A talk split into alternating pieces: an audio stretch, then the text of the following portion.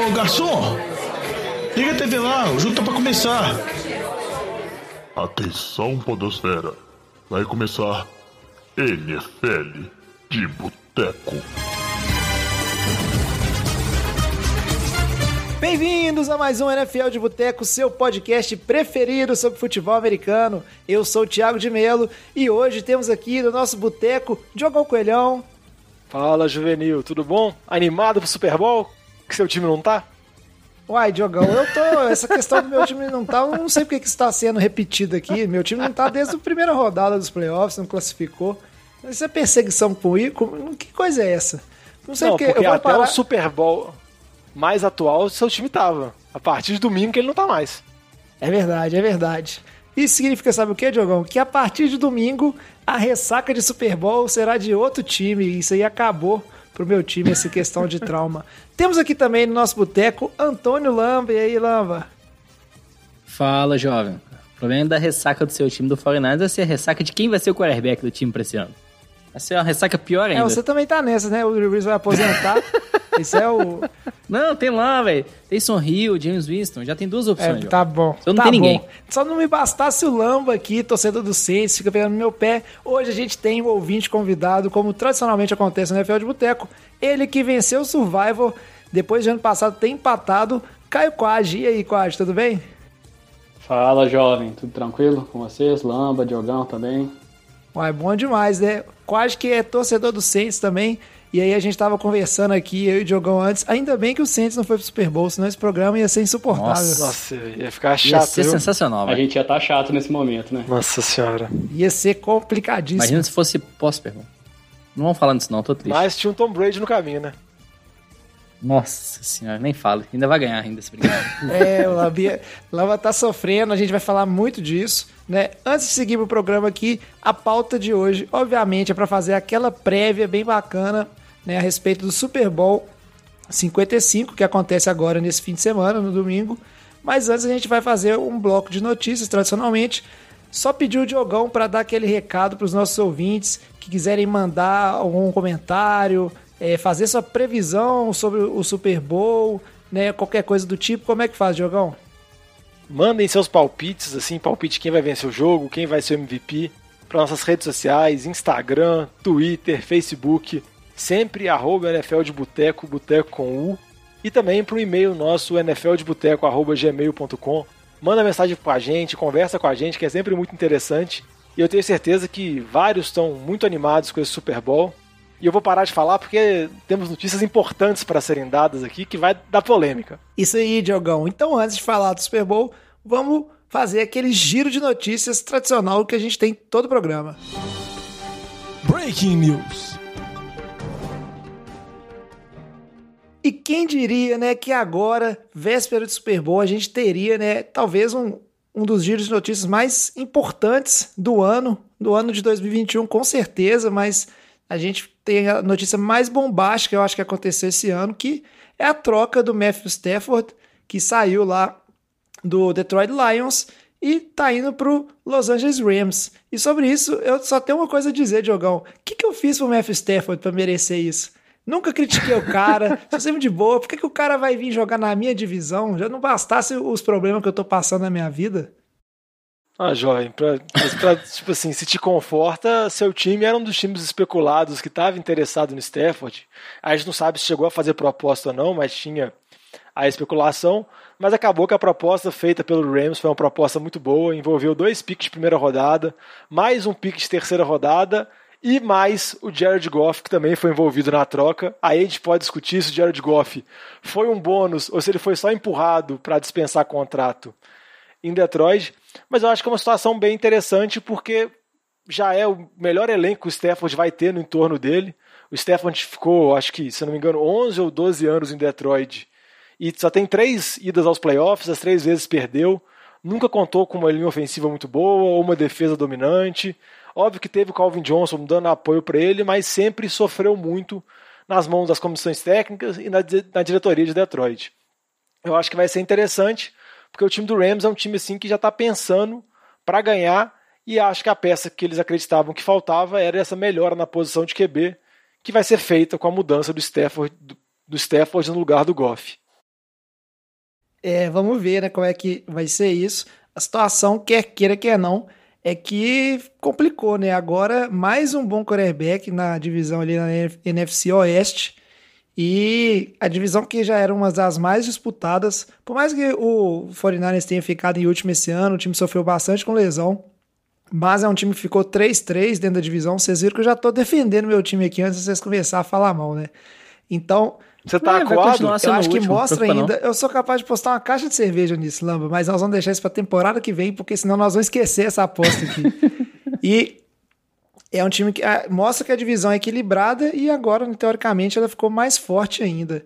O que, que você achou dessa troca aí, Lamba? Você que gosta de falar mal do, Derek, do Jared Goff, você acha que ele foi pra lá pro time do Lions só pra, é, vamos dizer assim, liberar espaço no cap do Rams e eles vão absorver o Goff ali enquanto estão em reconstrução? Ou você acha que o Goff, não necessariamente para ser um, um QB de franquia, mas ele pode fazer parte dessa transição do, do Lions aí e segurar o posto de QB lá por um tempo? É, o Jared Goff não, não demonstrou um bom desempenho, principalmente nos últimos aí, dois anos. É o que se discutia muito se o Goff, depois daquela temporada de calor bem ruim, com a chegada do Chama que fez, se foi mérito do Goff ou muito mais mérito do Chama que veio. A gente tá vendo que foi do McVay, não foi tanto assim do Goff, né? Que ele decepcionou bastante nos últimos jogos. Acho que é uma chance pro Goff tentar recuperar a carreira dele.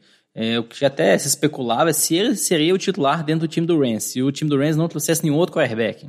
Então, pra você ver como que a situação dele estava bem complicada ali dentro. É, em relação à troca, acho que é um ponto. É, às vezes as pessoas não supervalorizarem demais os dois piques de primeira rodada. O time do Rams é um time de playoffs, então vai ser um time aí que vai ter um pique acima de número 20 no draft do NFL. Então é pique de final de primeira rodada. Tem um valor muito mais baixo do que um pique top 5 no draft. Então às vezes falar, ah, não, são dois piques de primeira rodada. Calma, mas são dois bem prováveis do final do draft, que tudo pro Rams continuar indo para os playoffs. Então acho que esse que é o primeiro destaque. Em relação ao contrato, o, o Rams não tinha salary cap para manter o Goff e o Stafford. Então de alguma forma eles trocariam o Goff ou nessa troca com o Lions ou com algum outro time só para dispensar ele mesmo e liberar esse espaço no cap que eles não conseguiram fechar a conta aí pro ano que vem. É, só para complementar o que o Lamba falou, que eu concordo com ele, e tem um ponto que se você pegar o retrospecto recente do Rams, desde que o Rams draftou o Goff, o Rams não selecionou nenhum jogador na primeira rodada. Eles são desapegados desses piques de toda forma também, porque eles têm uma estratégia de trocar esses piques muitas vezes por jogadores consagrados, como por exemplo a troca que eles fizeram com o Jalen Ramsey. Porque eles acreditam que eles conseguem achar boas opções no final do draft. Então, eles são mais agressivos que outros times fazem. Por exemplo, igual o Seattle Seahawks também, que geralmente troca picks da primeira rodada. Vamos dizer assim, pode falar que eles são mais desapegados assim. E com relação ao que o Lama falou da disputa, tanto o McVeigh quanto o GM tinham falado que ia ter uma disputa aberta entre o Goff e o John Wolford, para mostrar já que o Goff estava sem clima nenhum no Rams. E até que a primeira declaração que o Gofford deu quando chegou no Lions foi que ia ser muito bom jogar um time que realmente quer ele e tudo mais, para mostrar que já tinha desandado completamente. É uma situação que a gente vai ter que acompanhar agora se desenrolar. Eu, sinceramente, eu torço para que o Matthew Stafford no, no, nos Rams flopa e seja bem ruim e dê bem errado. Então, eu torço contra mesmo. Não escondo o meu sentimento, sou clubista. O que, que foi, Lamba? Não, não, acho que só para fechar que até que o Diogão comentou, o Sterford, ah, ele não teve um apoio, não teve uma defesa boa. Ele tá indo agora para um time com uma das melhores defesas da NFL, que tem ali Cooper Cup, Robert Woods, tem um jogo corrido com quem é que está bom. Então, se ele não jogar bem agora, assim, a carreira dele, vamos dizer assim, vai ser bem criticada, falando que ele não valeu nem de perto o pique dele, que foi um pique número um do draft. Então, por mais que ele já tenha, tá bem velho aí, passou dos 30 anos de idade, mas é o momento dele tentar mostrar algum valor aí dentro da NFL, né? Eu digo mostrar algum valor, chegar num playoff, chegar longe, chegar no Super Bowl, algo que ele não conseguiu no time do Lions. Não, é a chance da vida dele e até que tinham muitos times interessados nele, né?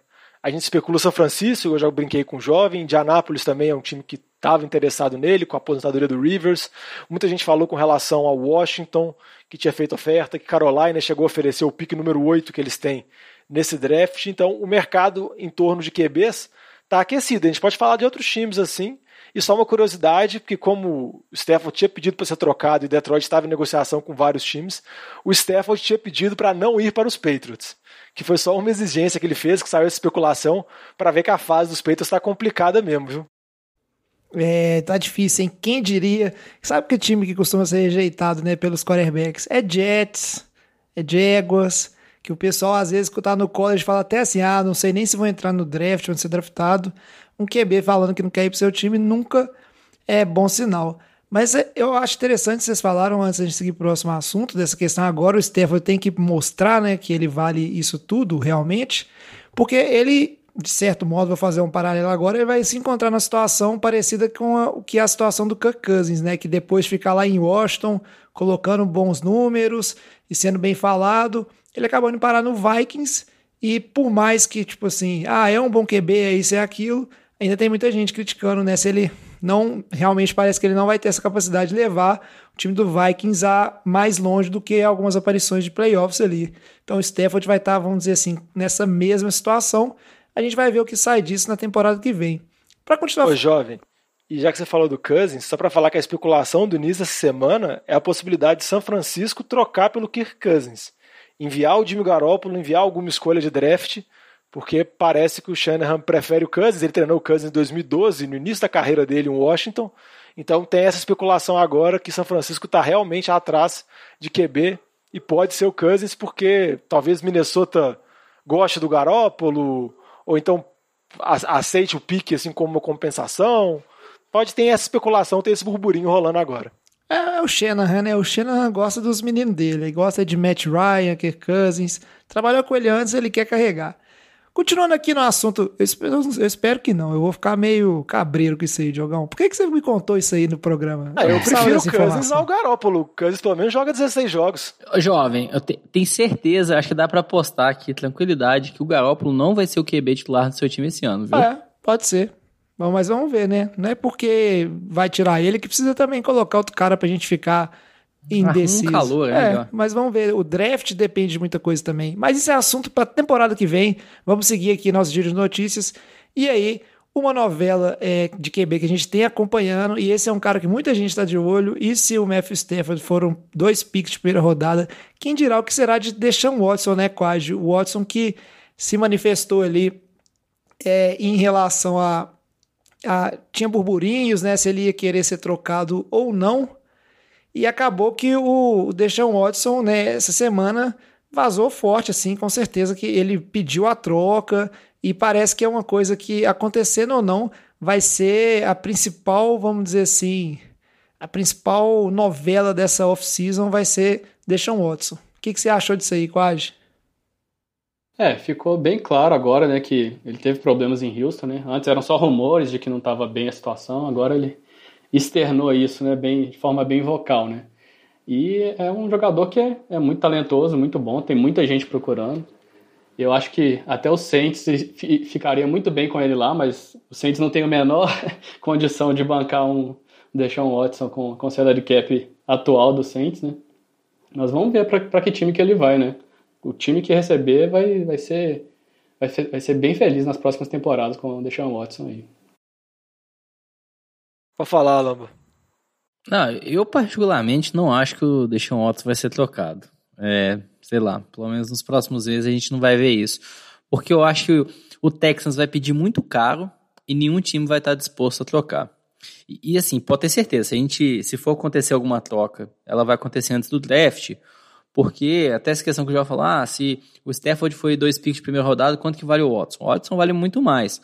Só que assim, se a gente pega Miami, é, Jets, que tem pique lá número 2, número 3 no draft, um pique desse vale muito mais do que dois piques de primeira rodada do Rams. Então acho que até quando a gente vê às vezes a quantidade de piques de primeira rodada no Watson ser apenas dois ou três, vai depender muito da posição também desses piques, né? Então o que eu vejo como mais possível é uma troca que vai envolver algum quarterback de um time, Jets com Sam Darnold, é, fala Denver com Drew Locke, Miami com Tua, e um pique alto também, né, no caso do Jets e Miami. Então acho que isso que poderia acontecer e vai ser antes do draft, para o Houston ter essa escolha, é, caso não confie no Dart, caso não confie no Tua, ou não venham eles na troca, possa escolher um outro quarterback numa posição alta do draft. Então se acontecer, vai ser em abril, mas eu não, não acho que vai acontecer não, acho que vai ser uma uma briga dura lá, né? Uma queda de braço entre o Deshaun Watson e a direção. Claramente essa vai ser a novela da off-season, até que, por exemplo, a gente tem em Houston também o J.J. Watt, que é o principal jogador da história da franquia, que também tá para sair, isso nem é falado, nem é especulado para ver o quanto que essa novela do Deshaun Watson tem de proporção, assim. Eu, eu acho que uma situação igual o Quad comentou, eu acho que, sei lá, você pegar 28, 29 times na liga deve ter interesse no Deshaun Watson, tirando Kansas City assim de cabeça, praticamente quase todo mundo queria ter o Deshaun Watson como seu QB, talvez Buffalo agora com o Josh Allen talvez não queira fazer essa mudança, mas quase os outros times topariam isso sem muito problema. Mas igual o Lamba falou, é uma troca que é muito difícil de acontecer porque o valor do Watson é um valor muito grande. O Watson tem 25 anos, ele acabou de assinar uma extensão de contrato, então por mais que você pode falar, ah, o contrato dele é muito caro, mas, tipo assim, você dá garantido ele por um tempo muito longo. Pode falar? Não, pode, pode falar, Diogo. Continue, termina. Não, aí, só pra... Então, depende de muitas coisas, assim. Vai ser uma quantidade de piques absurdas. E só para contextualizar, assim, a notícia que, do Watson que ele pediu a troca foi logo um dia depois do Houston ter assinado com David Culley, que era um treinador de, do jogo aéreo, do ataque aéreo de Baltimore, que é um cara que está tá na NFL em comissões técnicas há 27 anos. Fala que ele é muito bem querido por jogadores, que ele gosta, que os jogadores gostam muito dele. Mas nesses 27 anos tem alguns pontos dele do currículo que eu destaquei aqui que acho que são no mínimo interessantes assim. Primeiro é que ele é o treinador de, de jogo aéreo, de ataque aéreo de Baltimore, que era o principal problema do time. Segundo, que ele foi o treinador de QBs do Josh Allen no início da carreira, quando o Josh Allen teve aquela temporada 10 interceptações, 10 TDs e 12 interceptações, teve aquele início de carreira muito criticado. E o principal é que ele foi durante três anos treinador de recebedores de Kansas City, sendo que em 2014 o time teve zero TDs de receivers. Não é que é só culpa dele, foi antes do Andy Reid chegar, foi aquela fase que Kansas City estava numa desgraça completa, mas só para mostrar que essa tentativa, acho, de trazer o David Culley, que é um cara que os jogadores gostam, não deu certo, e Houston está tentando, vamos dizer assim, acalmar o Watson. Manteve o coordenador ofensivo, que falam que o Watson gosta muito dele, mas a especulação que será a mídia é que o Watson quer a troca e vai tentar forçar. Resta saber agora se vocês vão conseguir encontrar alguma engenharia para bater. Ah, acho que o, o Diogão falou bem. É, acho que esse caso do, do Cully, porque ele não teve tanto sucesso. Há quantos anos que ele tá na liga? O Diogão falou 27, 27 anos. anos. Ele nunca conseguiu essa posição. Então, assim, poxa, é, gera muita dúvida em relação essa escolha dele. O Diogão resumiu essa parte de ele ser o coordenador de receiver, coordenador de quarterback do time do Bills com o Josh Allen quando ele foi péssimo. Então, assim, isso mostra que do ponto de vista, talvez, de chamada de jogo, de jogadas, de coordenação, ele não é um bom treinador. E talvez seja até esse um dos motivos que ele não chegou aí a ser um coordenador ofensivo, coordenador defensivo aí por muitos anos na NFL. É quando a gente olha, ah, ele vai ser o head coach, ok. Ele é bom de relacionamento, mas eu não acho que só isso é suficiente. Se a gente for pegar aí, qual head coach hoje da NFL que não é ou uma mente ofensiva ou uma mente defensiva? Se a gente pegar aí, ah, Bill Belichick, ele é lá o head coach GM, mas defensivamente ele é muito bom. O que ele faz com aquele time? A defesa todo ano. É, se a gente olha hoje diversos head coaches do lado ofensivo também. Ah, o Pete Carroll tem todo um histórico com aquela defesa de Seattle que ele fez. Então, assim, a gente não vê, acho que um head coach sem um lado forte ofensivo defensivo. E o Cullen não tem isso. Aí chega esse head coach, aí gera mais, põe mais lenda na fogueira. E o destaque adicional, a gente está num momento da NFL que não tem muitas notícias, tá um Super Bowl para acontecer, mas não tem tanta notícia, aí a mídia pega e aproveita mesmo. Aí é uma declaração do Watson, fala que é uma fonte, não sei o que, não tem mais, assim, tem garantia nenhuma das notícias que saem, a gente tem uma veracidade quanto a elas. Mas é, é isso, né? Eu acho que tem um fundo de verdade nisso e situação para Houston tá, tá péssima, né? Tá péssima e eu só queria completar assim, porque eu acho que é um ponto que vale, que é interessante ser destacado com relação ao treinador que chegou. O que me chamou a atenção é que Houston não tentou em nenhum dos treinadores que eram queridos, entre aspas, pelo Deshaun Watson, que o Deshaun Watson já tinha falado alguma, algum apreço como por exemplo o Eric Bieniemy, coordenador de ataque de Kansas City, ou o Robert Sala, que acabou fechando com o Jets. Então eu não sei se Houston também está muito disposto, ou se eles já viram que a situação desandou, e eles estão querendo forçar um pouco a barra para fazer uma troca, porque vai ser uma mega troca, vai ser uma troca que pode falar que nunca foi vista na história da NFL, porque nunca um QB no auge dele, com 25 anos, do talento que o Watson tem, foi trocado nessa idade. Eu brinquei assim, até no grupo de WhatsApp, quando estava conversando com o jovem, eu acho que se uma franquia começasse hoje, tirando Patrick Mahomes, Deshaun Watson provavelmente seria o QB escolhido para coordenar essa franquia. dentre todos os outros QBs da liga. Você pode discutir com um ou com outro, mas o Watson acho que para a maioria seria o escolhido. Então, é uma situação assim que nunca foi vista e muitos times assim são especulados assim de maneira resumida Miami como o Lama comentou tem o Tua tem muito capital de draft de trocas recentes e tem o detalhe assim entre aspas que não tem imposto de renda estadual na Flórida então é um atrativo para o Watson ele vai receber mais Jet... mas vai ter que falar espanhol é, ruim. é Jets também tem muito capital extra de draft por causa da troca do do Jamal Adams tem o apreço do Watson pelo Sala, que ele já falou muito bem, que é o novo head coach, e também tem o atrativo de jogar no mercado de Nova York. São Francisco é especulado, mas isso eu acho mais menos provável porque não tem tanto capital de draft, então vai ter que colocar algum jogador, algum bom jogador na jogada para conseguir bater, mas tem o atrativo do Kyle Shanahan, todo mundo quer jogar pelo Kyle Shanahan. Carolina falou que está muito interessado, Dallas especularam se caso não renove com o Beck, porque tem essa novela ainda que a gente esquece, e Chicago, porque o pessoal brinca porque Chicago deixou o Watson passar para pegar o Trubisky. Então Chicago talvez pode estar com um pequeno remorso e tentar corrigir esse erro. Não, é só colocar um asterisco a mais. O contrato atual do Deshaun Watson com o time do Texas, ele tem uma cláusula que ele não pode ser trocado. Exatamente. Então, até ele pode isso é uma decisão do É, mas assim, quando tem essa cláusula é uma decisão do jogador, né, para o é. time não pegar e trocar ele para qualquer outra outro adversário. Então assim, ele pode escolher, mas ao mesmo tempo o Texas vai chegar e falar, olha, cara, você tem um contrato e tem uma cláusula que você não pode ser trocado, ponto, você vai ficar aqui. Então é uma situação bem complicada mesmo, eu quero ver. É, vai dar novela. Eu torço eu torço particularmente para ter uma troca, porque vai dar muito assunto pra gente discutir aqui. Não, e sabe o que é legal de troca, Jovem? Rapidinho, eu sei que você tá com pressa, porque se acontecer uma troca, movimenta muita coisa. Por exemplo, imagina se o Deshaun Watson chega em São Francisco, aí o Garópolo com certeza já é trocado para algum time. Não, não, tô, tô, tô falando qualquer São Francisco coisa. não, senão o jovem vai ficar muito não, chato. Mas, por exemplo, se o Deshaun Watson isso, vai para Dallas, o deck é livre no free agent, ele vai assinar com alguém. Uma movimentação... Mas o deck é ruim. Não, Lamba, essa é outra discussão. Uma movimentação... O deck não é bom que ver. uma movimentação causa muitas coisas na liga e a gente tem vários times atrás de QB. Todos esses que eu listei estão atrás de QB, então tudo isso influencia muito. O jovem tá abrindo boca ali porque eu sei que ele quer o Deshaun Watson. Não tá ele tá sedento não, pelo menino Watson. Isso aí, ó, é uma coisa, a gente vai acompanhar, só porque tem muita coisa a gente falar no programa ainda, e essa novela vai desenrolar, a gente vai falando dela. Eu boto fé que vai acontecer uma coisa provável, igual o Lama falou, um desses times que tem um pique que pode virar um QB no draft, né, uma escolha de QB de primeira rodada, talvez seja atrativo para os Texans na, no sentido de selecionar um novo QB, que seria uma aposta da franquia, e aí talvez seria um preço razoável. A gente acompanha isso aí, né? E obviamente a gente vai especular com outras notícias que forem saindo na off-season, mas agora a gente tem que falar, né, de uma coisa mais presente, mais palpável, que é o quê? Super Bowl 55 e a gente tem que fazer uma prévia dele. Ô Fábio Júnior, traz aquela porçãozinha de batata frita e uma cerveja gelada pra nós.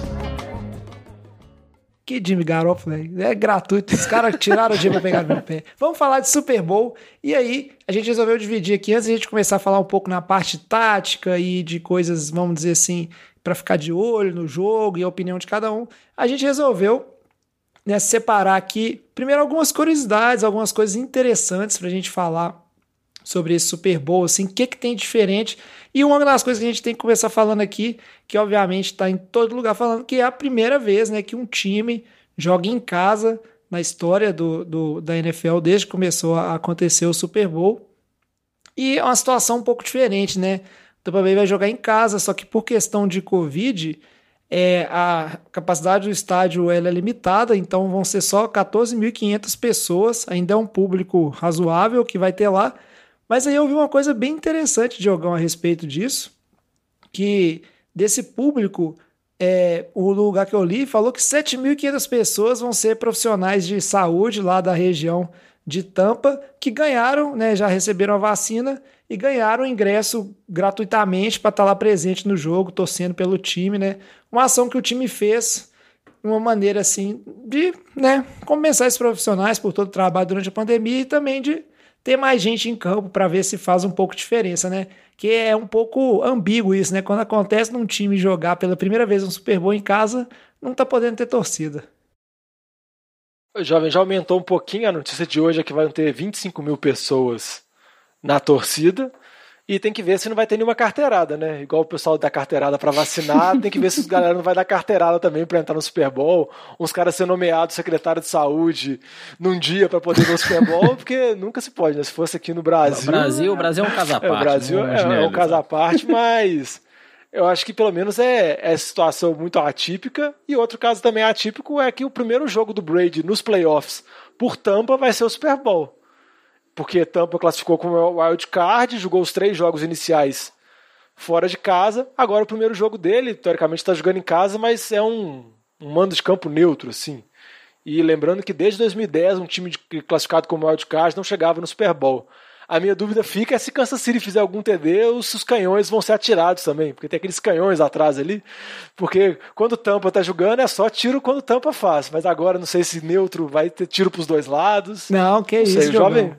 Tiro, tiro só pro, pro time da casa, tem que ser. E, e, é uma coisa curiosa, né? Enquanto, se eu não me engano, o. Só para terminar essa parte aí falando de Tampa, quando, se eu não me engano, acho que é o décimo Super Bowl que o Tom Brady vai, né? O, o décimo da carreira dele. E Tampa é o segundo. A última vez que Tampa teve foi lá no início da década de 2000 e ganhou, né? Vamos ver se é, é um time desses que tem sorte. Toda vez que aparece no Super Bowl ganha ou não. Seguindo um pouco aqui com, né, com essa questão de curiosidade sobre o jogo, né, uma coisa que está bem forte em relação ao Kansas City Chiefs, o time vem de 12 vitórias seguidas, inclusive essa é a primeira temporada que o Andy Reid consegue 14 vitórias na temporada regular. Então a gente pode dizer assim que em parte o Chiefs vem no, na temporada assim mais forte da história e é um favorito. Jovem, só para falar um, um, pequeno asterisco nessas 12 vitórias seguidas é desconsiderando a semana 17 que eles jogaram com o time reserva e perderam. É, mas isso aí Seriam tem que 12 vitórias mesmo, seguidas né? do time titular, só para deixar. Não, acho que até em relação a essa sequência do Chiefs, que o time veio muito bem, acho que o Patrick Mahomes a gente tá vendo que ele consegue colocar dentro de campo e, eu vejo como assim, se o Chiefs abre uma vantagem, né, fica muito difícil o time de Tampa conseguir acompanhar. Então, até acho que esse é o principal ponto de atenção. E uma estatística aí, né, já que a gente está nessa linha de estatísticas aí mais curiosas, é, em relação a jogadores que tiveram jogos com mais de 400 jardas, é, três passes para touchdowns e nenhuma interceptação. Na história, quem mais tem é o Drew Brees, com nove. O Tom Brady tem cinco. O Peyton Manning tem 5. E todos aí com mais, quase 300 jogos na carreira já. O Patrick Mahomes já tem 4. Ele tem 40, pouco mais de 40 jogos na carreira. Então, assim, pra gente ver como que ele vai quebrar muitos recordes aí de jardas passadas, de touchdowns e tudo mais, se não tiver nenhuma lesão séria, não tiver nenhum problema em relação à carreira dele. Então, assim, a gente tá vendo um confronto aí sensacional.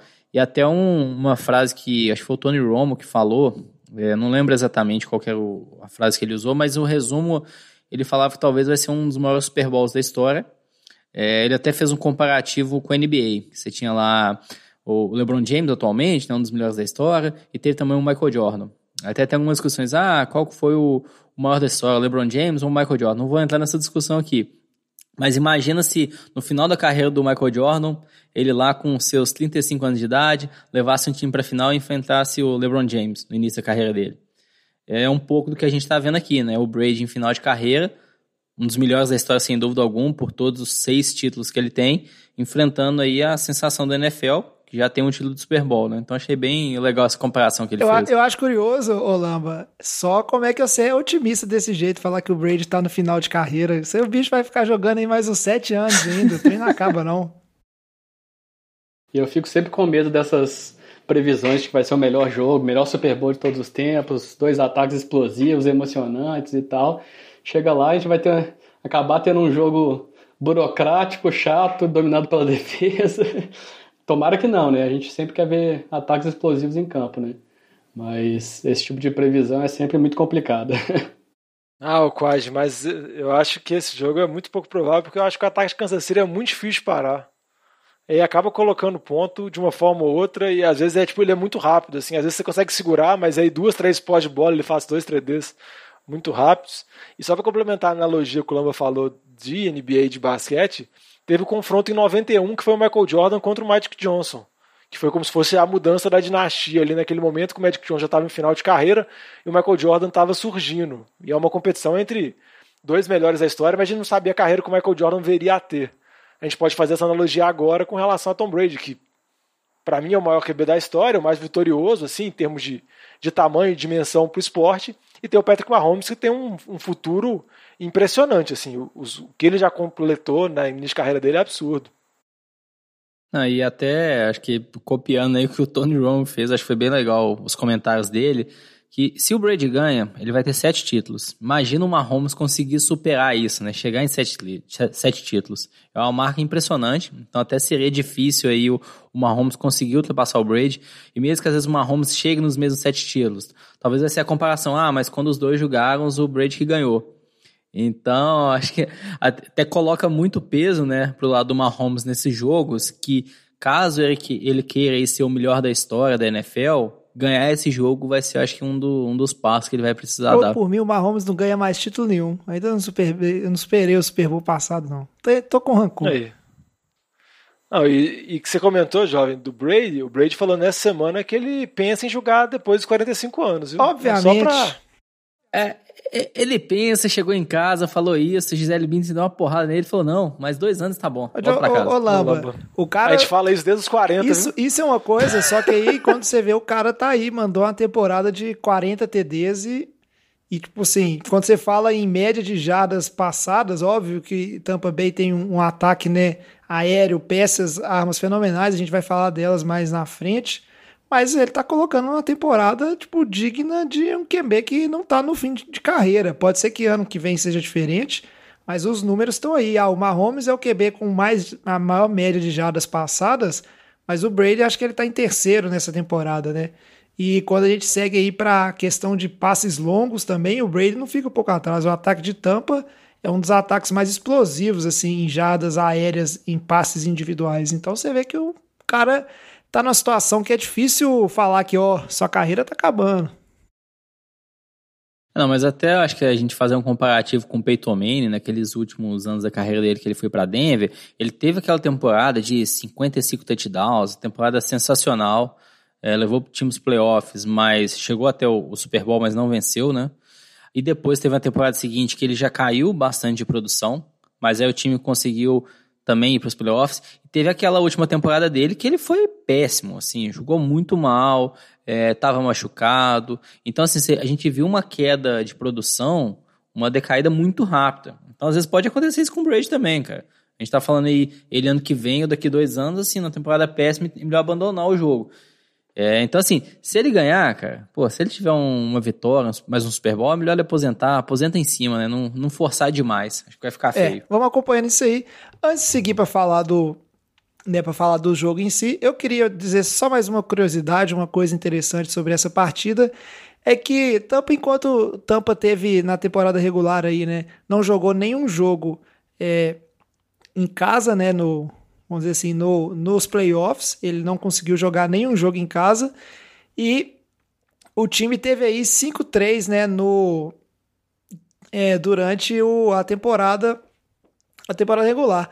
Mas aí quando a gente olha para o lado de Kansas City Chiefs, os Chiefs jogaram os playoffs inteiros em casa, né? É o primeiro jogo que eles estão fazendo fora do, do, do estádio deles nos playoffs. Mas durante a temporada regular, a equipe de Kansas ela tá 8-0. Então o Chiefs ainda não perdeu fora de casa. Então vai ser a primeira vez, vamos dizer assim, nessa temporada. Se acontecer de perder, o time tem jogado muito bem quando não joga em casa. Não, e só para destacar que Kansas City venceu Tampa fora de casa nessa temporada. Venceu por 27 a 24. Um placar que pareceu muito apertado porque Tampa fez 14 pontos no final do jogo, até teve uma chance de se, se impedisse uma conversão de terceira, quarta descida, podia pegar a bola e tentar uma campanha de virada ou de empatar para levar para prorrogação. Mas, na verdade, o placar do jogo ele pode ser meio mentiroso, entre aspas, porque Kansas City meio que dominou o jogo inteiro e teve, principalmente no primeiro tempo, uma explosão ofensiva absurda. Tarek Hill destroçou tudo assim, da defesa de Tampa. Então, mas só para mostrar que esses times já se enfrentaram, mas agora é outro momento, né? Tampa tem 27 vitórias seguidas, está embalado, Vamos ver o que vai acontecer. Mas acho que até o que o Diogão falou é, é bem isso. Tampa pode surpreender muito rápido no começo do jogo. Kansas é. Tarek Hill é um jogador muito explosivo. A gente vê o Patrick Mahomes fazendo umas coisas ah, fora do normal. E, e Tampa é um jogo mais constante. É, tá correndo ali com o Ron Jones, Lely Fournette, aí dá uns passes curtos ali pro Antonio Brown, Chris Godwin, aí de vez em quando dá um passe mais longo pro Mike Evans. É, Então, assim, é um jogo mais constante, que é bom, que funciona muito bem, é, que é o estilo do Tom Brady, né? Tom Brady não é de sair do pocket e dar só balão lá pra frente, principalmente nessa idade atual para ele. Então, acho que o que a gente vai ver vai ser um jogo mais equilibrado. É, não acho que vai ser lavada. É, se alguém fosse ganhar por muito, seria o time de Kansas City, sem dúvida alguma. É, porque tem muito mais potencial que esse time de Tampa. É, eu não vejo a defesa de Tampa conseguindo segurar o Mahomes, porque a secundária de Tampa é a parte fraca da defesa. O jogo, a defesa quando o jogo corrido que é a parte forte. E quando a gente olha o forte da parte do Chiefs, é colocar pressão no quarterback, que é o que deixa o Brady desconfortável, que pode atrapalhar bastante o jogo dele aí e a fluidez né, desse ataque de tampa. Bom, vamos começar a falar do jogo agora. Antes eu só queria dar um último recadinho, a última curiosidade. E aí, especialmente para as meninas ouvintes do NFL de Boteco, esse Super Bowl também vai ter uma coisa muito interessante que a gente vai ter a Sarah Thomas, se eu não me engano, esse é o nome dela, vai ser a primeira mulher na história a fazer parte do corpo de, de juízes de um jogo, né, de um Super Bowl, na verdade, né? Ao longo da NFL a gente já está vendo mais mulheres é, arbitrando partidas, só que agora pela primeira vez no Super Bowl a gente vai ter um, um dos membros, né, do, do time de árbitros, vai ser a Sarah Thomas aí. E aí a gente espera que seja um Super Bowl sem polêmicas, que dê tudo certo. Né, teve o jogo contra Green Bay e Tampa, muita gente reclamando que não estava marcando interferência. Eu acho bom, tem que deixar o, jogo rolar mesmo. A gente torce para que não aconteça, né, igual acontece com o Saints, uma garfada ali e fica todo mundo chateado, né? Mas vamos ver. Agora a gente tem que falar um pouquinho do confronto. Vamos para a parte mais é, tática, vamos dizer assim. Queria saber de você, Diogão, começar com você. O que, que você acha que, que a gente tem que ficar de olho, assim, um confronto, alguma coisa? O Lama já comentou um pouquinho de secundária ali. Vamos esmiuçar então esse Super Bowl. O que, que os nossos ouvintes têm que observar, assim, os duelos desse jogo que eles podem definir quem vai sair campeão? Jovem, eu acho que um duelo muito interessante é a defesa de Tampa, que é uma defesa muito agressiva, que manda muito blitz. Blitz é quando mandam mais de quatro jogadores para pressionar o QB adversário, ou seja, é um, pelo Todd Bowles, que é o coordenador defensivo, ele tem uma porcentagem de jogadas que mandam vários jogadores, muitas vezes jogadores de secundária, o Devin White, linebacker, vai atrás do QB, e o Mahomes acaba sendo um dos QBs mais efetivos contra a Blitz. Ele tem um rating acima de 115, ele não tem nenhuma interceptação na temporada contra Blitz, então eu acho que acaba sendo muitas vezes um cobertor curto, porque você precisa pressionar o QB adversário, então muitas vezes você manda você faz esse tipo de chamada e o Mahomes geralmente consegue aproveitar porque ele tem uma leitura de campo absurda, ele tem braço que não importa se ele sai para o lado direito, sai para o lado esquerdo, ele consegue dar o passe e sem contar também que às vezes ele tem, por mais que ele está com o dedão machucado, ele tem a capacidade também de improvisar com as pernas. Então eu acho que é um duelo muito interessante porque Tampa vai precisar tentar pressionar o QB sem utilizar tanto dessa arma de blitz. Então Sul, Vita Veia, JPP, Shaq Barrett vão precisar de atuações muito fortes.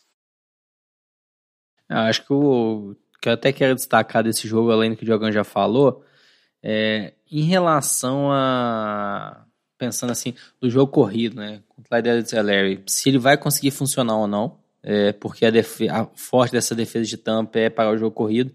Então não acho que vai funcionar tão bem e consequentemente isso vai colocar muito na mão do Mahomes. Mas talvez a gente veja Andy Reid inovando, tentando forçar um pouco o jogo corrido e isso funcionando ao longo do jogo. É, acho que aí pode surpreender também a gente em relação a esse lado.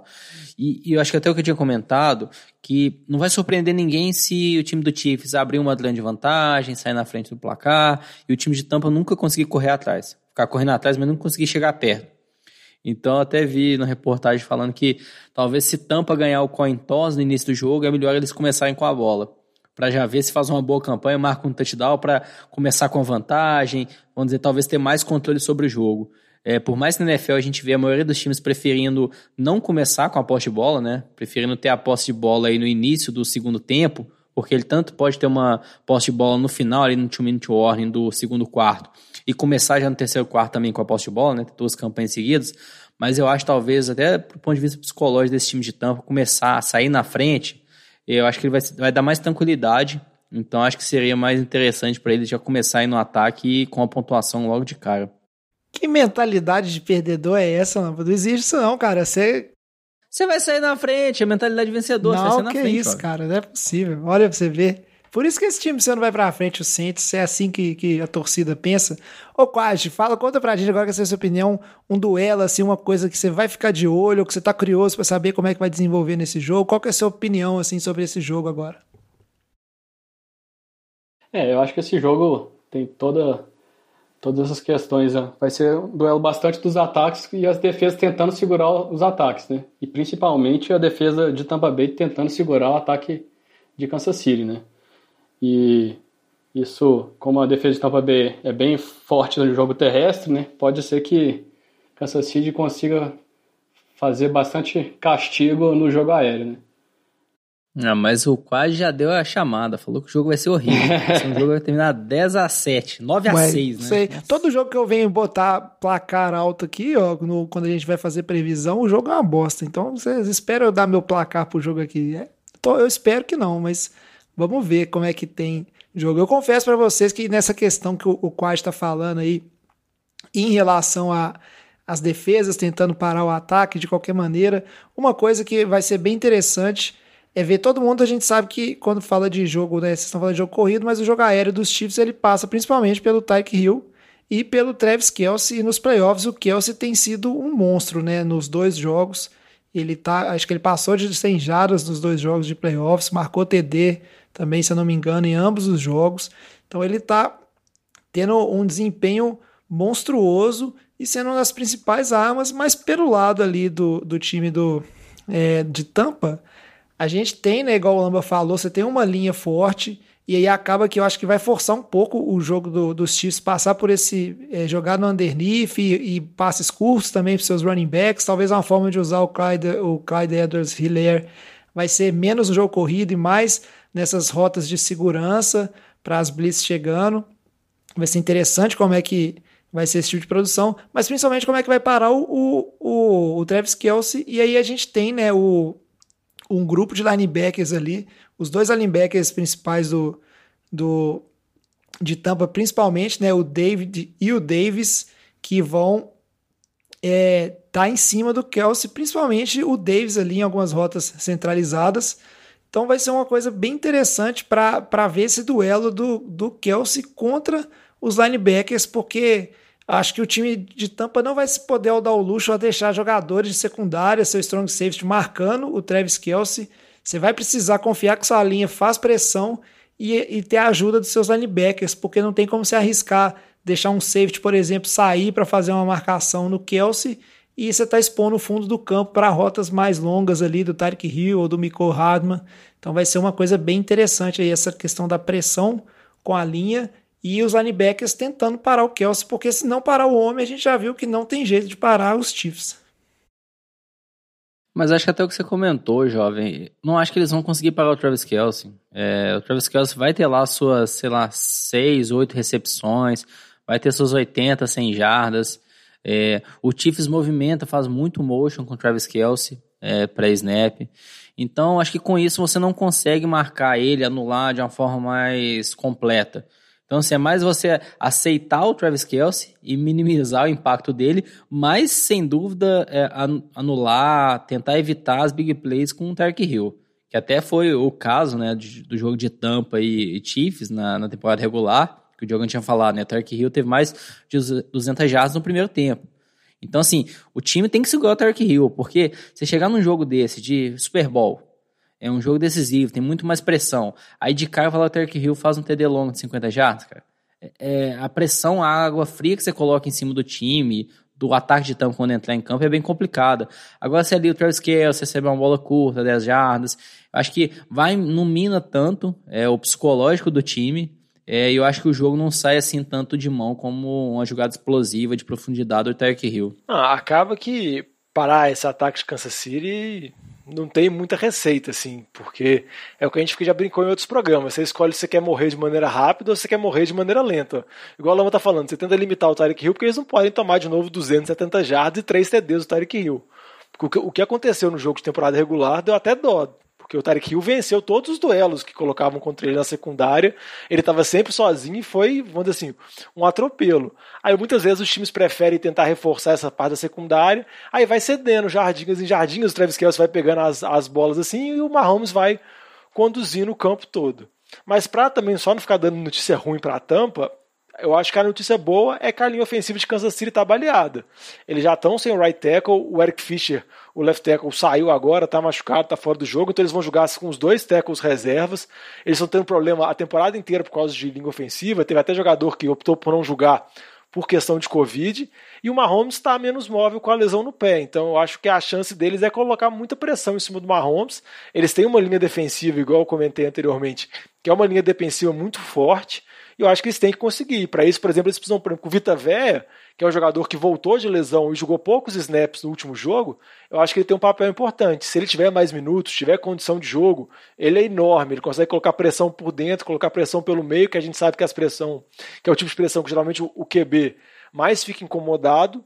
Então eu acho que isso é um ponto muito importante, porque se der tempo para o Mahomes, aí é certeza. Ou ele vai achar o Kelsey no meio do campo, ou ele vai achar o Tarek Hill, ou ele vai achar alguma outra big play, porque alguém ele vai achar. Porque você tem o QB que tem o braço mais talentoso, com o Andy Reid ainda que chama jogadas imarcáveis, com mil movimentações, fica muito complicado para qualquer defesa adversária. É, vamos acompanhar. A questão do Vita Véia é bem interessante, Jogão, porque aí você tem o Sul né, do lado, e isso aí você tá ajudando pelo menos a abrir espaço para um ou para o outro. Vamos ver o tempo de jogo é. aí. Ele já foi interessante no, no jogo contra, contra os Packers, a participação dele. E o que é esperado é que ele participe mais ainda desse último jogo, até porque é o último jogo, aí você tem um longo caminho né, de recuperação. Então é o famoso se machucar, não importa, desde que não, não seja machucando seriamente, né? Mais alguma coisa eu quero saber, Lamba, Quage, você tem mais alguma coisa aí para comentar desse jogo, Quage? É, eu acho que assim, o ataque de Tampa também vai ter um desafio muito grande, né? Se a gente está considerando que a tendência é Kansas City sair na frente e manter a liderança durante muito tempo, né? O Tom Brady também vai ter que passar bastante a bola e em casos que ele fez isso durante a temporada regular, ele não teve uma performance tão boa, né? Lançou muitas interceptações em alguns jogos e, e nisso vai ser importante Tampa também estabelecer o jogo corrido, né, para poder abrir esses espaços para o Tom Brady conseguir castigar quando a defesa de Kansas City menos esperar, né? É, esse ponto que o falou é muito importante, assim, porque uma das receitas mais básicas para tentar limitar um ataque muito potente é estabelecer um bom jogo terrestre, fazer campanhas muito longas. Tampa provavelmente vai querer fazer isso. Um outro ponto que a gente tem que ficar atento é com relação à saúde do Antônio Brown. Por mais que não seja o Antônio Brown de antes, ele é uma boa arma. A gente sabe que ele é um jogador decisivo, ele é dúvida para o jogo. Mas Tampa tem excelentes armas: Mike Evans, Chris Godwin, o Gronk vai ser importante também. E só para destacar um aspecto da defesa de Kansas City, porque o time também tem uma defesa, o Chris Jones, jogador de linha defensiva, aquele gigante que joga no meio, foi muito importante no jogo no Super Bowl contra São Francisco na temporada passada. Então ele é, causa muito impacto contra as linhas ofensivas, põe muita pressão no QB. Então vai ser uma dificuldade que o Brady vai ter, porque o Brady já tem os seus 40 e poucos anos, né, nem um pouco móvel. E se o Chris Jones, dependendo, conseguir colocar pressão, conseguir a romper a linha ofensiva de Tampa, acho que pode causar muita dificuldade. Mas são vários duelos que a gente pode narrar aqui, mas eu acho que vendo, enxergando todos esses duelos, eu sempre acabo enxergando vantagem de Kansas City. Então vou contar para vocês só um duelo aqui que eu acho que vai ser interessante também, de alguma gente seguir. Um, um, duelo que eu separei aqui rapidinho, que o Quad falou muito bem dessa questão de, de Tampa ter que correr atrás do placar e ter que marcar pontos mas precisar de fazer o jogo corrido, mas talvez está numa situação de ter que mais passar do que correr por questão de estar atrás do placar. O Lamba até comentou mais no início, falando do jogo de ida e tal, e realmente o, o Tarek Hill, assim como o Diogão falou, né, ele jantou a defesa do, é, dos Bucanias, mas ao mesmo tempo, não é que o jogo, tipo assim, no, o time dos Bucanias não tenha poder de reação, inclusive nesse jogo, acho que terminou 27 a 24, e no último quarto, os Buccaneers meteram dois TDs ali, né? e quase conseguiram assim chegar numa situação de poder tentar virar o jogo. Então acho que esse time tem poder de reação e principalmente no jogo aéreo, que é um time tão explosivo quanto os Chiefs, né? A gente pode ter jogadas mais, vamos dizer assim, é, plásticas, empolgantes envolvendo Mahomes e companhia, mas o, os Buccaneers são eficientes no jogo aéreo. E tem uma coisa interessante que vai ser um duelo, é que a questão que o time dos Chiefs é muito eficiente contra né, os wide receivers, é o segundo time com menos jardas seguidas, é, cedidas, e você tem também a questão da pressão da linha que ajuda muito, mas ao mesmo tempo é o quinto time que cedeu mais jardas para Tyrants. E aí, se a gente junta isso com uma estatística que tem sobre Tampa Bay, que ele é um time aí que consegue muito é, ter, é, converter terceiras descidas através dos seus Tyrants, e o time dos Chiefs é o 17 pior em segurar a terceira descidas, e isso obviamente influencia nessa né, questão de marcação de Tyrants. Vai ser muito interessante ver como é que vai ser a atuação do Cameron Braid e do Rob Gronkowski também em abrir espaço e principalmente manter os drives vivos, né? Quando a defesa dos Chiefs funcionar bem e aí colocar o, os Buccaneers numa situação de terceira descida, como é que vai ser essa questão que a gente viu, tanto contra Saints quanto contra Saints menos, porque era uma defesa melhor, mas contra Green Bay, a dificuldade que foi de parar esses drives longos ali quando o time do Buccaneers ele arrumava um ritmo, né? E aí conseguia produzir bastante. Mais alguma coisa sobre o jogo ou podemos seguir? Então vamos seguir agora para o nosso bloco de encerramento. E aí, para dar uma descontraída, obviamente, como todo ano, a gente vai aproveitar para fazer né, aquelas previsões ousadas sobre o Super Bowl e claramente cada um dá o seu placar. Esse assunto é bom, hein? Merece mais uma cerveja. Antes de falar quem vai vencer, quem vai ganhar, qual que é o placar, vamos fazer uma rodada aqui de previsões, né, né bold predictions sobre o Super Bowl, ver o que cada um pensa, já aí já dá para estipular mais ou menos que, que cada um, qual time cada um acha que vai vencer, até pelo que foi falando ao longo do programa, mas aí é aquela hora de fazer aquela previsão para ver se acerta assim na veia. Vamos começar a rodada aqui pelo Diogão. Diogão, faz uma previsão ousada pra gente aí, coisa que você acha que vai acontecer no Super Bowl, que vai surpreender todo mundo. Ah, essa primeira aqui não vai ser tão ousada, mas ela é um pouco ousada, já que a gente elogiou tanto assim o ataque de Kansas City. A minha previsão é que o Tom Brady vai passar para mais de 400 jardas e vai ter mais jardas que o Mahomes nesse jogo. Então, mais que a gente elogiou muito o Kansas City, eu acho que Tampa vai precisar dar passe, vai precisar colocar pontos no placar. Então, eu prevejo que o Brady vai ter mais jardas do que o Mahomes e mais de 400 jardas, né? porque já é muita jarda. E você, Lamba, o que, que, é a sua previsão? Eu vou falar que vocês ficam nessa de Mahomes e o Lamba falando que tem que se ganhar o coin toss, escolhe atacar primeiro aí, tampa para não ficar atrás do placar. Eu vou falar que o último, o último time que derrotou o Patriots no Super Bowl foi porque o Nick Foles ele despirocou e, e lançou, tipo assim, jadas infinitas. O Tom Brady não sei se vai ficar muito atrás aí de, do Mahomes, O que, que, tem a ver o Patriots aqui? O Patriots não tá no Super Bowl esse tá ano, bom, não. Lamba, eu tô falando, você tá desmerecendo o homem. Não, eu tô, o Patriots não tá, o Tom Daqui Brady a tá, pouco vai chegar e-mail do Leonardo Giacomo de novo te xingando lá, ó. Os torcedores do, do Tom Brady ficam em fúria com o Lamba.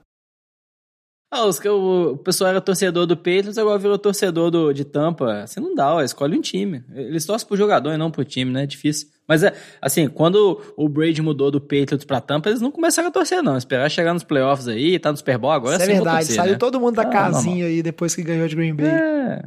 Só, só no finalzinho da temporada, né? É, Mas aí, curioso. Lamba, faz uma previsão, sua Mas- previsão pra esse Super Bowl.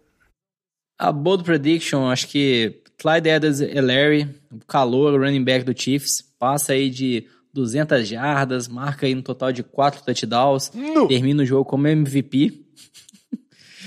então, assim, é, vai terminar como MVP. Quem espera que alguém seja MVP desse time do Chiefs que não seja o Patrick Mahomes, não seria ele. E a defesa de Tampa, que é uma defesa muito forte contra o jogo corrido, que não se espera muito do jogo corrido do Chiefs, mas o calor aí vai brilhar nessa semana. É, vamos ver. Eu, você, te- você é meio apaixonado com esse menino. Eu, eu sinto isso, que você bota muita esperança dele. Será que esse, o, o Edwards-Helaire é o novo Josh Allen na vida do Lamba? Que ele vai falar que o cara ia estourar? Vamos ver, né? Não. E você, Quad? Bom, a minha previsão ousada aí vai discordar da previsão do Diogão, que tá postando as fichas aí no, no Tom Brady. Eu acho que o Tom Brady vai ter um jogo sofrível. Ele vai ter mais interceptações do que TDs corridos. E ele vai ter mais TDs corridos do que passes para touchdown. Nossa senhora. Eu, eu- eu me perdi no raciocínio. Não, Você tá falando então que ele vai ter tipo quatro interceptações, três CDs corridos e dois CDs normal. Nossa. É, mais pra duas interceptações, um TD corrido e nenhum TD, nenhum passe pra touchdown. Ah, mas vai, se for corrido, vai ser um QB sneak, né? Porque eu não espero ver o Com QB certeza, né? correndo, saindo do então- pocket pra dar uma corridinha. Ou então sem os, tiros de canhão vai estar acertando os jogadores de Kansas City pra ele poder andar até a endzone. Assim. Vai ter um sniper na torcida. É, vamos ver. Eu, ó, a minha primeira previsão ousada que eu diria é o seguinte: Rob Gronkowski teve aí, né? Não foi uma temporada apagada, acho que ele passou das 600 jardas, recebeu uma quantidade de TD razoável, acho que uns 7 TDs, não sei também, mas uma marca ok, né, para um, um end. E eu vou dizer o seguinte: tá aí, o Lamba falou, Travis Kelsey isso, Travis Kelsey aquilo. Eu vou colocar aqui, ó, que o Gronkowski vai marcar mais TD do que o Travis Kelsey nesse Super Bowl. E não é só um TD a mais, não. Vai mais TD na margem de dois que eu tô dando pra ele. Ou seja, se o Kelsey marcar 5 TD, Gronkowski marca 7. Se o Kelsey marcar 0, Gronkowski marca, marca 2. Não, acho que até aproveitar o gancho que você falou do Gronkowski, jovem, saiu uma declaração dele essa semana, não sei se todo mundo acompanhou, que durante a... Quando o Gronkowski foi contratado pelo time de Tampa, né, da intertemporada, quando os workouts, aí, os treinos eram executados de forma remota, é, os jogadores tinham que enviar todo dia vídeo deles fazendo corridas, né, algum trio em casa. Aí o Gronkowski, né, maroto do jeito que ele é, ao invés de fazer isso todo dia, ele pegou um único dia, gravou lá diversos vídeos, foi trocando de camiseta pra parecer que eram dias diferentes e guardou. Aí ele mandava um, dois vídeos por dia pro time de Tampa, velho.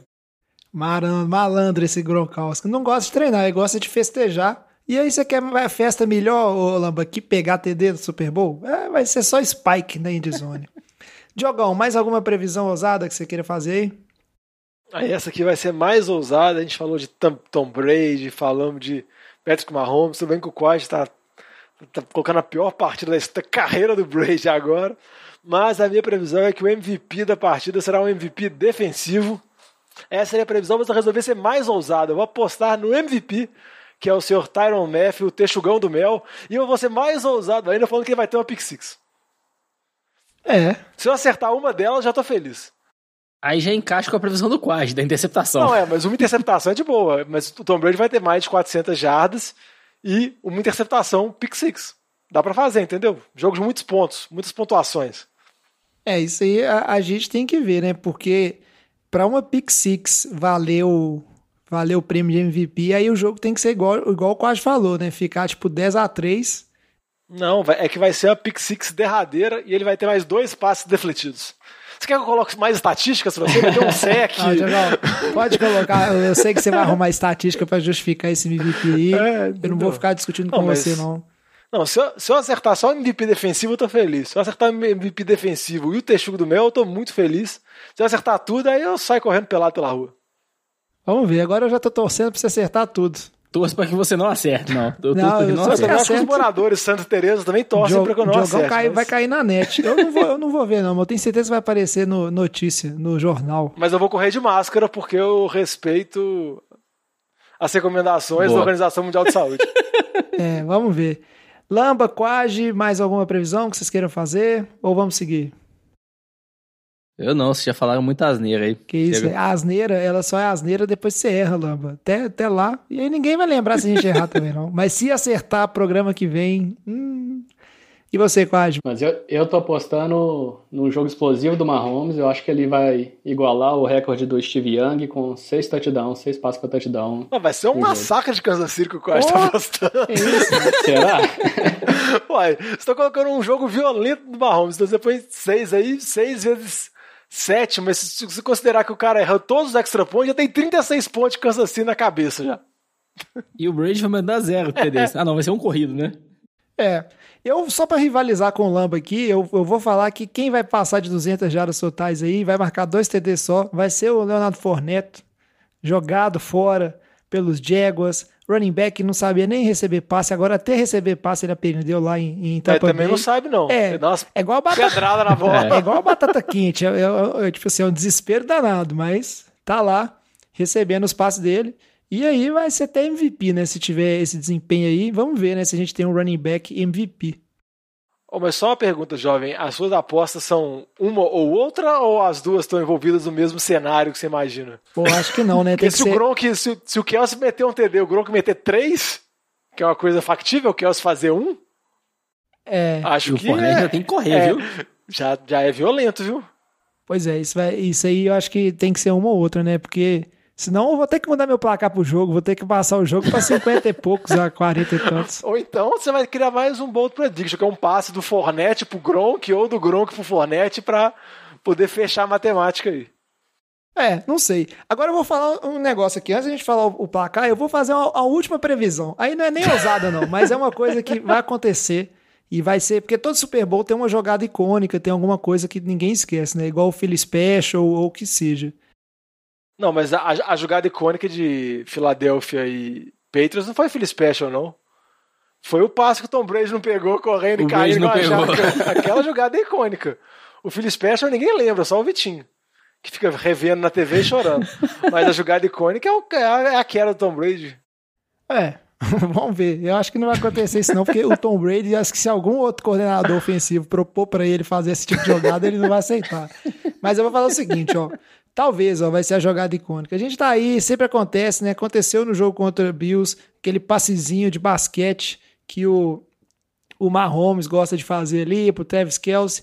Eu vou dizer o seguinte, essa jogada tá manjada e nós vamos ter uma interceptação desse underpass aí, ó. Interceptação, porque é passe pra frente. Como? Ó, algum linebacker vai ler e na hora que o Mahomes vier com aquela bolinha na mão assim. Não tem fazer- espaço, não, Tem, Jorge. Jogão. Anota aí. Vai ser. Mahomes vai sofrer uma interceptação num passe que não vai ter nem passado da linha de scrimmage. Pode anotar. Ah, eu- eu posso, posso fazer uma pergunta? Não, se não passar da. Ah, nossa, Não, só minha pergunta é: só, qual que é o seu problema com o Travis Kelce? Você já queria, primeiro no bloco anterior, você queria que o. Como que o Tampa Bay podia anular ele. Não, olha. Aí agora você fala que o Gronk vai fazer 5 TDs a mais que o Kelsey, vai acabar com o Kelsey, vai fazer spike na cabeça. Agora você quer que intercepte uma jogada pro Kelsey. Que- Qual que é o problema seu com o Kelsey? Ele parece tão Eu simpático. não tenho nada contra ele, não. É rixa com o George Não, Kittle. não é isso. tem É, nada a ver o com Kittle rixa essa, disso, essa não. temporada não teve uma grande temporada, não foi pros playoffs. É, né? Não, o cara ficou machucado. Ah, o cara, o recebedor que tem polêmicas extra-campo, que quiser ter problema com ele, é o Tyreek Hill. Deixa o Travis Kelsey em paz, coitado. Tá que eu nem vou falar, não devia estar nem jogando, tô brincando. Mas não, é- não é- tem nada a ver com isso, não. Su. É só porque foi o lado que foi. Eu acho que tanto no jogo tem onde parar e minhas previsões são essas, jogão. Não vem criticar minha previsão, não. Não critiquei a sua. E quando tiver essa interceptação, você vai ver. Agora, só para encerrar o programa, a gente tem que passar aqui apostas, né? E placar, por que não? Vamos ver se alguém acerta aí na veia. Eu já vou deixar a dica aqui, ó. As casas de aposta em Las Vegas estão ali, né, dando como resultado assim o, o mais provável a vantagem é Kansas City vencendo por três pontos. Então a vantagem não é tão grande assim. Vamos começar então pelo Quad. Quad, quem que você acha que leva o Super Bowl e qual que é o seu placar aí, seu palpite? É, eu acho que vai dar Kansas City, com todo o clubismo envolvido nessa, nessa, nesse palpite. Vai ser 42 a 26 e o Mahomes vai ser o MVP do jogo. É, eu quero ver como é que vai arrumar esses 26 pontos com o Tom Brady fazendo um TD corrido. Mas tudo bem. Haja, Vai fazer dois TD corridos. haja, é, dois TD corridos. Haja field goal. E você, Lamba, qual que é o seu palpite pra esse, pra esse jogo aí? Não, meu palpite pra esse jogo, Kansas City ganha. Botar aí 41 a 34, muitos pontos. Mas acho que o Chiefs sai na frente e no final do jogo ele Tampa consegue marcar, aproximar um pouco a pontuação. Mas não fica um jogo tão próximo, não. É, vamos ver. Esse é MVP, Lava. Ah, MVP? Ah, Mahomes. Ah, você não falou ser que ia ser o Clay Dozilé, que ia ter Ah, não, aquela é, a bold, aquela é a bold predi- prediction que eu vou errar. Então, É, ver. E Porque você, a outra Diogão? você vai acertar, é isso. Diogão, você tá no Ué, bonde ah, do- dos também. Chiefs também ou não? Ah, meu, eu vou no Kansas City também. Eu acho que Kansas City ganha por 33 a 28. Você é muito traíra, velho. Aí se eu for manter minha bold prediction, aí o MVP seria o Tyron Matthew, que eu falei lá atrás que ser o MVP defensivo. E se eu quiser importunar o jovem, meu MVP seria o Travis Kelce, que ia bater o recorde de recepções no Super Bowl. Ia ter 17 recepções, sei lá qual que é o recorde, assim, a partida histórica também ia ser legal, só pra poder encher seu saco. Ô, Diogão, me impressiona, na verdade, é o tanto. que Você, tipo assim, você tá cuspindo no prato que você comeu. Essa semana eu vou publicar ali antes do Super Bowl ali a foto de você na época que você era torcedor dos Buccaneers. Eu que tenho a camisa de tampa. tem uma camisa Mike do, Evans. tem uma camisa do Mike Evans que a, a, sua noiva, futura esposa, te deu de presente. Eu tenho um registro de você fantasiado de pirata naquela época que os ouvintes escolheram você para torcer para Tampa Bay e agora está cuspindo no prato que você comeu. Você foi tão feliz na temporada que você foi torcedor de Tampa Bay, lá se divertindo com o James Winston, e agora tá aí Não. torcendo contra. Eu me diverti muito com o Fitzpatrick, principalmente quando ele ganhou na semana 1 do Saints, por sinal que tá o Quad. É verdade. E foi aquela coisa espetacular, que todo mundo escolheu Tampa pela zoeira, aí começou a lançar pecada no Saints, aquele placar tipo 45 a 42, foi um trem totalmente louco. E parou por aí. Louco, né? Ué, mas foi o suficiente, deu uma, uma batidinha. Pelo menos deu pra dar uma zoada, né, naquela primeira semana. É, eu, eu vou contra a maré, eu acho que vocês estão errados. É o duelo que tá definindo assim, ó, a, pra, quem é a nova dinastia. E aí vocês são muito bobo de achar que a nova dinastia é outra. A nova dinastia é a mesma dinastia. O homem só mudou de roupa, mas ainda o homem começou a dinastia de novo. Tampa Bay vai ganhar. Meu placar aqui vai ser 38 a 30. Nem sei, quer saber como é que se dá uma soma correta aí de, de field goal. Se precisar, faz safety aí para arredondar. Não tem problema, entendeu? Não fiz conta, não. E aí o MVP, obviamente, se ganhar, a não ser que outro jogador tenha um desempenho é, fenomenal, eu tenho quase certeza que para ambos os times ali o MVP deve ser o quarterback, então provavelmente seria o Brady. E aí vai ser aquela coisa, né? Vai ser chato. Na hora eu vou torcer a favor, porque eu não vou torcer para os Chiefs, ainda, igual eu falei, ainda estou rancoroso, mas acho que é uma oportunidade interessante a gente ver a história acontecer e aí o Tom Brady aí ganhar pela outra conferência, se juntar o Peyton Manning aí como é, jogadores que ganharam por duas franquias diferentes o Super Bowl. E esse é o meu palpite. Jovem, só para falar que o seu palpite até foi bacana, porque tá uma diferença de uma posse de bola. E acho que a última derrota que o Mahomes teve por mais de uma posse de bola foi tipo 2016 no college. O Mahomes nunca perdeu na NFL por mais de uma posse de bola. Mas você ainda mantém, manteria esse retrospecto. Mas se quiser botar um 38 a 29 aí, já que seu placar é malucão, você quebraria mais esse, esse, esse recorde. Vamos ver, Diogão, vamos ver. Mas essa é a minha aposta aí. Então vamos, né? A gente vai ficando por aqui no NFL de Boteco. Todo mundo nessa expectativa, vamos dizer assim, né? De quem será a nova dinastia, né? Faz tempo né, que não tem um Super Bowl desse. Todo mundo querendo saber se começa uma dinastia nova, se Tom Brady ainda joga. Um Super Bowl bem interessante. Eu espero que, ao contrário de tudo que o Quad falou, do, da chance de ser um jogo ruim, que seja um jogão porque vai ser muito decepcionante, né? O hype tá lá em cima. Mais alguma coisa vocês querem falar? Podemos encerrar? É, eu também espero que o jogo seja um jogão, né? Apesar de toda essa zica aí que pode acontecer, né? E eu queria agradecer participar aqui com vocês. Sou um ouvinte assíduo aí desde o primeiro episódio. Foi uma experiência muito legal poder gravar aqui. Eu acho que só foi um pouquinho engraçado porque eu ouço todos os podcasts acelerados, né? E aqui vocês estão falando na velocidade normal, fica meio, fica meio diferente, né? Apesar de eu, eu já conhecer vocês de longa data também, né? Começou a gravar assim, começou a gravar assim. Vai, acabou, acabou. a gente parece mais bobo do que a gente realmente é.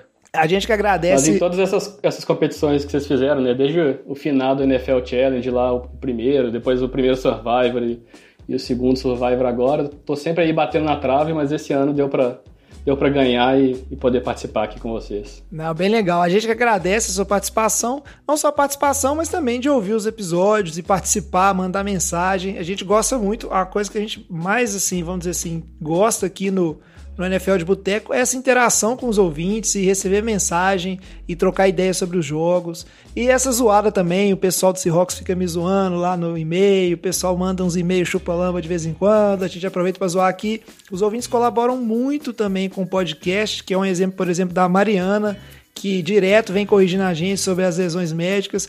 Inclusive, a gente não contou para ela não, mas a gente pensa em convidar ela para participar de alguns programas, nem que seja uma participação curtinha para falar sobre alguma lesão ou parte da área da saúde. E por que não também, de vez em quando, falar sobre os jogos também. E todas as experiências que a gente teve, você teve mais dois ouvintes, né? Você é o terceiro ouvinte que grava com a gente um episódio, se eu não me engano. E Teve o Thiago ano passado, Thiago ano passado São Francisco. E aí eu esqueci, me fugiu agora o nome do primeiro. E é muito legal, tem gente escutando NFL de Boteco no Brasil inteiro. E todos os ouvintes que participaram foi bem legal, assim. É bacana tá, fazer parte dessa comunidade, assim, de, dos fãs de futebol americano do Brasil e poder conversar com mais gente. Né? A gente tem até muito ouvinte do NFL de Boteco fora do Brasil.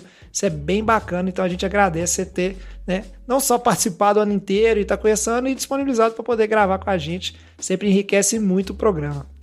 E aí, Diogão, o pessoal fazer igual o Quad, ficar sabendo do que, que o NFL de Boteco tá fazendo, participar das competições, mandar mensagem, mandar feedback, mandar uma previsão ousada aí sobre o Super Bowl, como é que faz? Nossas redes sociais, Twitter, Facebook, Instagram, sempre arroba NFL de Boteco, ou então no nosso e-mail no nfldeboteco, arroba gmail.com. Só lembrando que o Super Bowl acontece esse domingo, 8 e meia da noite, show de The Weeknd. Então, todo mundo focado, sentado de frente à TV, para ver o duelo Mahomes e Brady. É isso aí. O NFL de Boteco vai ficando por aqui, então. Muito obrigado, Diogão. Obrigado, Lamba. Obrigado, Quage. Traz a saideira. Fecha, Fecha a conta, a conta. passa a passa a regra. regra. Falou. Emocionado. Até semana que vem. Bom Super Bowl pra todo mundo. Falou. Valeu. Valeu.